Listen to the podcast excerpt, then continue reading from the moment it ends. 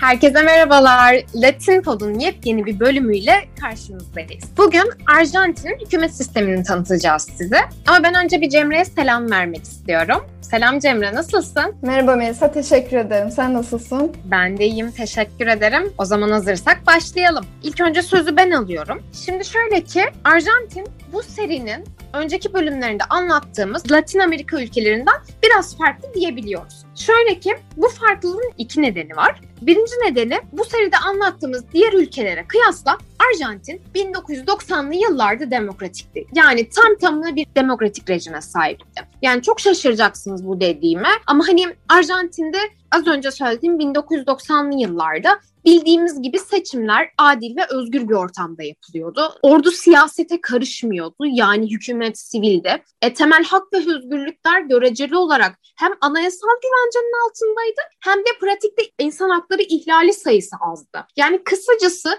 Şili'ye bugün nasıl hani Latin Amerika ülkeleri arasında en demokratik olan ülke diyebiliyorsak o zaman içinde Arjantin'e diyorduk. Şili bile o zaman tam anlamıyla demokratik bir rejime sahip değildi. Yani düşünün 1990'larda askeri otoriter rejimler teker teker yıkılmaya başlamıştı ya da ne bileyim en azından güçleri zayıflamaya başlamıştı. Ama hani tam anlamıyla daha bir demokrasinin kurulduğu, demokratik kurumların kurulduğu söylenemezdi. Bir de Arjantin'in bu yıllarda demokratik olmasının diğer bir nedeni de 1994 yılında Arjantin anayasasında bayağı kapsamlı bir değişiklik yaptı. Ve bu değişiklikler sonucunda bildiğiniz Amerika ile eş bir anayasa ortaya çıktı. Yani şöyle ki Amerika'daki denge ve kuvvet mekanizmalarının birçoğu ya da neredeyse hemen hemen hepsini Arjantin Anayasası'nda bulmak mümkün. Ben bir de bir yerde okumuştum. Şu anda tam olarak makalenin ismi ve yazarı aklıma gelmiyor. Ama orada işte Amerika ve Arjantin'in başkanlık sistemi karşılaştırılıyordu.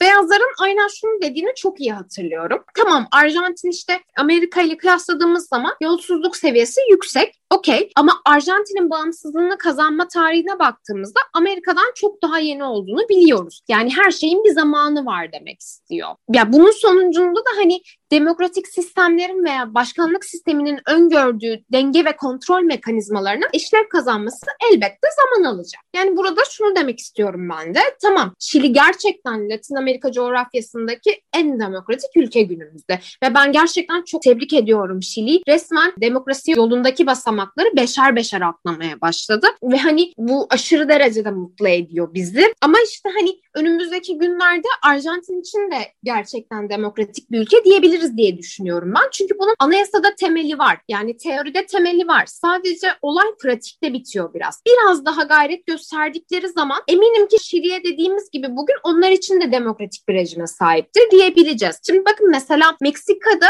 kendi anayasasını hani Amerika'nınkine benzer olarak yaptı. Ama orası için bugün bile hala demokrasiden bahsetmek çok zor. Geçen belediye başkanlarında hani birinin öldürülüp kafasının seçim sandığının olduğu yani seçim bölgesine atıldığı haberlerini duyduk. Böyle bir ortamda demokrasiden bahsetmek gerçekten çok zor. Dediğim gibi Arjantin'de hani almışlar Amerika anayasasını okumuşlar. Hmm, burada böyle böyle işte denge ve kontrol mekanizmaları var. İşte kuvvetler ayrılığı ilkesini böyle işlemişler demişler ve anayasalarını buna göre ayarlamışlar. Hani az önce dedim işte 1994'te evet kapsamlı bir değişiklik oldu ama biz bugün hala 1853 yılında yaptıkları anayasanın şeyini görebiliyoruz, etkisini görebiliyoruz. Çok şaşırtıcı bir şekilde ve bu Latin Amerika ülkelerinin arasında bir ilk yani hangisinin şu anda ilk yaptıkları anayasa tamam evet Asya'da çok geçerli olabilir ama tam anlamıyla o ruhu yansıtmıyor. Hani bugün ilk yaptıkları anayasanın ruhu bugün yansımıyor. Ve zaten bu Arjantin'deki 1994 anayasa değişikliği ülkeyi daha demokratik hale, üst seviyesine çıkartmak için yapıldı. Mesela senatonun görev süresi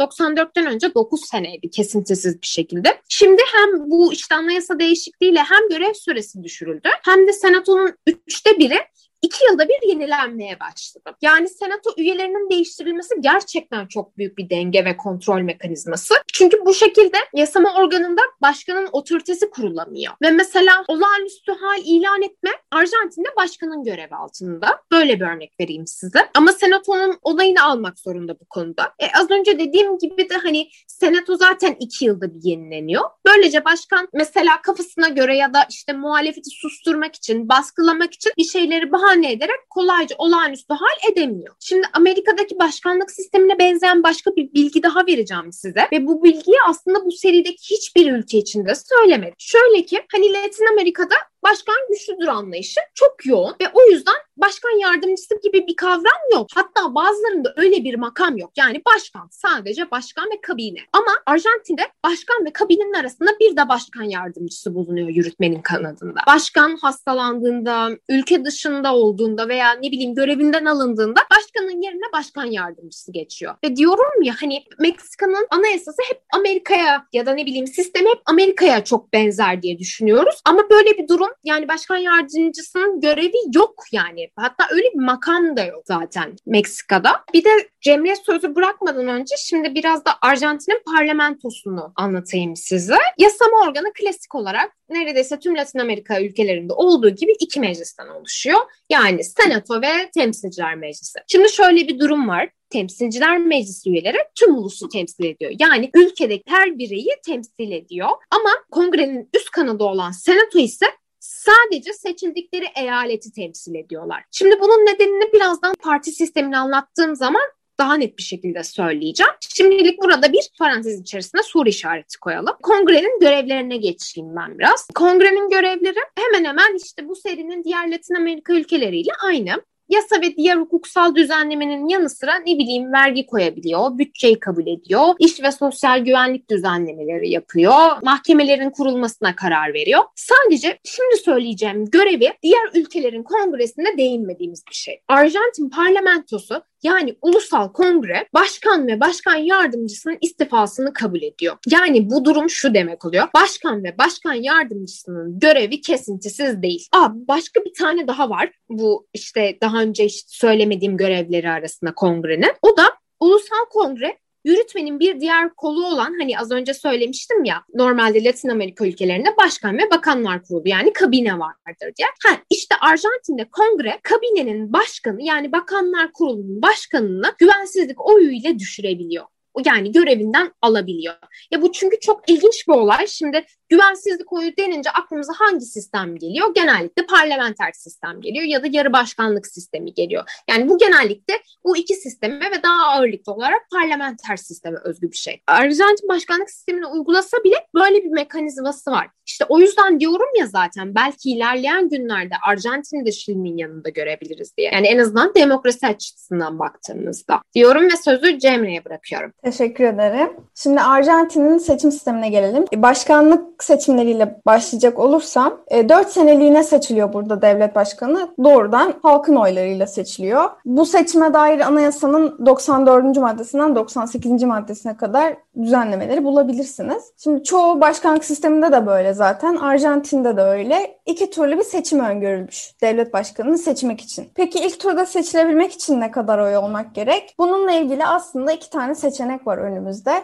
Biri anayasanın 97. maddesinde düzenleniyor, diğeri de 98. maddede. Öncelikle adaylardan biri eğer geçerli oyların %45'ini alabilirse en az ilk turda seçimi kazanmış oluyor. Eğer bunu başaramamışsa ikinci bir şansı var. O da şöyle işliyor. Eğer en fazla oyu alan aday geçerli oyların %40'ını alabilmişse ve ikinci adayla da arasında en az %10'luk bir oy farkı varsa ilk turdan seçimi kazanmış oluyor. Bu iki seçenekli sistem aslında çok sık karşımıza çıkan bir yöntem değil. E, genelde işte ilk turda oyların en az %50'sini almaları bekleniyor adayların. Yani ikinci tura gerek kalmaması için. Buna benzer bir sistem yani ikili sistem bir Bolivya'da karşımıza çıkıyor mesela. Orada da ilk turda ya %50'den fazla oy almalısınız ya da işte ikinci turda en az %40 artı e, size en yakın adaylarınızda da %10'luk bir oy farkı olmalı. E, bunun etkileri tartışılabilir tabii. Hep söylediğimiz gibi yani yani iki türlü seçimlerin kendine has zorlukları var özellikle maddi olarak. Ama bunun yanında seçmene ikinci şansın verilmesi önemli. Bunu çok tekrar ettim artık bu seride. E, en azından ilk turda daha içten tercihler yapabilmeleri için. Yine de işte arada en az %10'luk fark aranması burada e, ikinci turun gerekliliğini bir noktaya kadar azaltabilir de diyebilirsiniz. Dediğim gibi eğer ilk turda bu şartlarda bir kazanan olmazsa da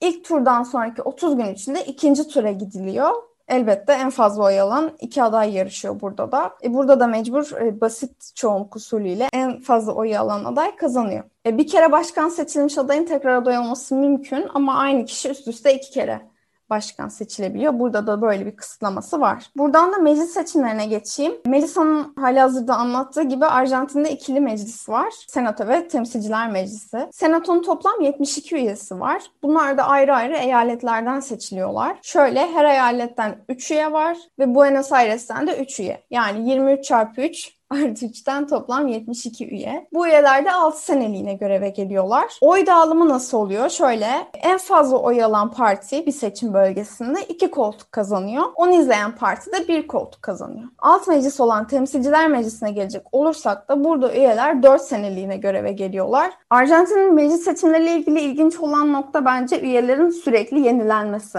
Yani mesela Temsilciler Meclisi'ne bakacak olursak 2 senede bir meclisin yarısı için yeniden seçime gidildiğini görüyoruz. Senato üyeleri için de böyle. Yani iki senede bir bu, bu sefer de üçte birinin yenilenmesi durumu var. Başka bir nokta ise cinsiyet kotası. Melisa'nın az önce vurguladığı gibi 90'larda e, ciddi demokratik atılımları var onların. Yine aynı yıllarda getiriliyor bu cinsiyet kotası da ilk kez işte kadınların katılımını arttırmak, bunu garanti etmek için getirilmiş bir kota. Şimdi partiler oluşturuyor tabii aday listelerini ve bu 90'larda bahsettiğim getirilen ilk kotaya göre de bu listelerin en az %30'unun kadın adaylardan oluşturulması zorunluydu. En son 2017'de bunu da yenilediler ve bu sefer gender parity dediğimiz e, cinsiyet eşitliğini sağlamaya yönelik yasayı çıkardılar ki bu da nedir? %50 katılımı gerektiriyor. Ayrıca da kadın erkek adayların işte birbirine alternatif oluşturması gerekiyor bu sistemde. Bu düzenlemeler doğrudan aslında Arjantin Anayasası'na dayandırabileceğimiz düzenlemeler. Çünkü 37. maddeyi incelerseniz bu maddeye göre kadın ve erkeklerin katılımı için fırsat eşitliği sağlanmak zorunda. Ve doğrudan mesela seçim sistemine yapılan bir vurgu da var. Diyor ki bu eşitliğin sağlanması için seçim sisteminde gerekli değişikliklerin, işte gerekli düzenlemelerin, regülasyonların yapılması gerekir. Doğrudan pozitif bir yükümlülükten bahsediyor. Tabii ki tartışmalı bir konu bazı yönleriyle. Yani işte kotalar kadın katılımını artırmak için sayeden yeterli mi? İşte bunlar sayeden efektif araçlar mı? Bu bir tartışma konusu. Çünkü mesela düşündüğünüz zaman bu kotaları elimine etmenin çok kolay yolları var. Mesela siz eğer e, parti olarak kadın adayları işte zaten partinizin güçsüz olduğu bölgelerde aday gösterirseniz bu kotanın da bir anlamı kalmıyor elbette. Neden? Çünkü o bölgede zaten az koltuk alacaksınız belli ya da belki hiç koltuk almayacaksınız. Kadınlara aday gösterseniz de seçilmeyeceklerini bile bile göstermiş oluyorsunuz. Dolayısıyla kotalarda ancak dürüstçe uygulanırsa işe yarıyor. Ve bununla birlikte bu az önce bahsettiğim ve Arjantin'de 2017'de getirilen gender parity dediğimiz sistem basit kotalara göre daha efektif görülüyor çoğu insan tarafından. Kotaların yararlılığı meselesine Arjantin özelinde bakacak olursak durum gerçekten kötü sayılmaz. En son seçimler 2019'da oldu. Mesela burada görüyoruz ki Temsilciler Meclisi'nde kadınlar toplam üyelerin %42'lik bölümünü oluşturuyor. Senato için ise bu oran %40. Yani %50 hedefine 2017'de konulmuş %50 hedefine henüz ulaşılmış değil. Ama yine de Arjantin bu haliyle dahi işte Almanya gibi, İtalya gibi e, kimi Avrupa ülkelerinin önünde kadın katılımı açısından. Latin Amerika ile küçük bir karşılaştırma yapacak olursak da Mesela Küba var. Orası tek meclisi ama orada %53 oranına ulaşmış durumda. E, onun dışında Meksika Arjantin'den iyi durumda. Orada da işte %48, %49 şeklinde oranlar. Bolivya'da özellikle üst mecliste oran çok yüksek. Yaklaşık %55 civarında. Arjantin'de bunlardan sonra geliyor ama dünya sıralaması olarak da kötü olduğunu söyleyemeyiz. Kadınların yasama meclislerinde katılım oranı açısından diyerek tekrar parti sistemlerine dönmek üzere Melisa'ya sözü veriyorum. Teşekkür ederim Cemre. Şimdi son olarak biraz parti sisteminden bahsedelim ki az önce yukarıda parantez içerisinde soru işareti koymuştuk onu kapatalım. Bir de hem Arjantin için bu parti sistemleri hakkında söyleyeceğim ilginç şeyler de var. Mesela Arjantin'in parti sistemi dağınık veya parçalı değil. Amerika'da olduğu gibi ulusal düzeyde iki ana parti var ve her ne kadar bu iki parti yani isimleriyle şöyle Radikal Halk Birliği ve Adalet Partisi işte kendi içlerinde yerel düzeye doğru böyle bölünüyorlar ve hani yerel düzeyle bütünleşip ulusal düzeyde etkinlik sağlayabiliyorlar. İşte her ne kadar böyle bölünmüş olsalar da yerele doğru bu bir sorun yaratmıyor. Çünkü zaten Arjantin'de başkanlar genellikle başkan olmadan önce ya yerel düzeyde ne bileyim valiydiler ya da ne bileyim işte belediye başkanlığı görevinden geliyorlar başkanlık konumuna. Bu da şunu gösteriyor. Arjantin'in parti sistemi yerelden ulusala doğru gidiyor. Yani partiler ilk önce yerel düzeyde kuruluyorlar, daha sonra kendilerini geliştiriyorlar ve ulusal düzeye çıkıyorlar. Heh, şimdi bu durum Az önce söylediğim hani yukarıdaki paranteze geliyor. Demiştim ya size. Temsilciler Meclisi tüm ulusu ama senato sadece seçildikleri eyaletleri temsil ediyor diye. İşte şimdi bunun neden böyle bir ayrım olduğunu anladık ve nedenini de söylüyorum. Çünkü Arjantin'de parti sistemi olsun, başkan olsun, başkan yardımcısı olsun, senato olsun yerelden geliyor. Anladınız mı? Hani yerel Arjantin için yani yerel seviyedeki siyaset Arjantin için, Arjantin hükümeti için çok önemli. Bu yüzden zaten senato geldikleri eyalet yani geldikleri federe devletleri temsil ediyorlar. Bu yüzden böyle bir ayrım var. Çünkü neden? Dediğim gibi zaten hükümet sistemi yerelden ulusal düzeye doğru gidiyor diyorum ve ekleyeceklerim bu kadar diyorum. O zaman hoşçakalın. Haftaya görüşmek üzere. Hoşçakalın. Görüşmek üzere.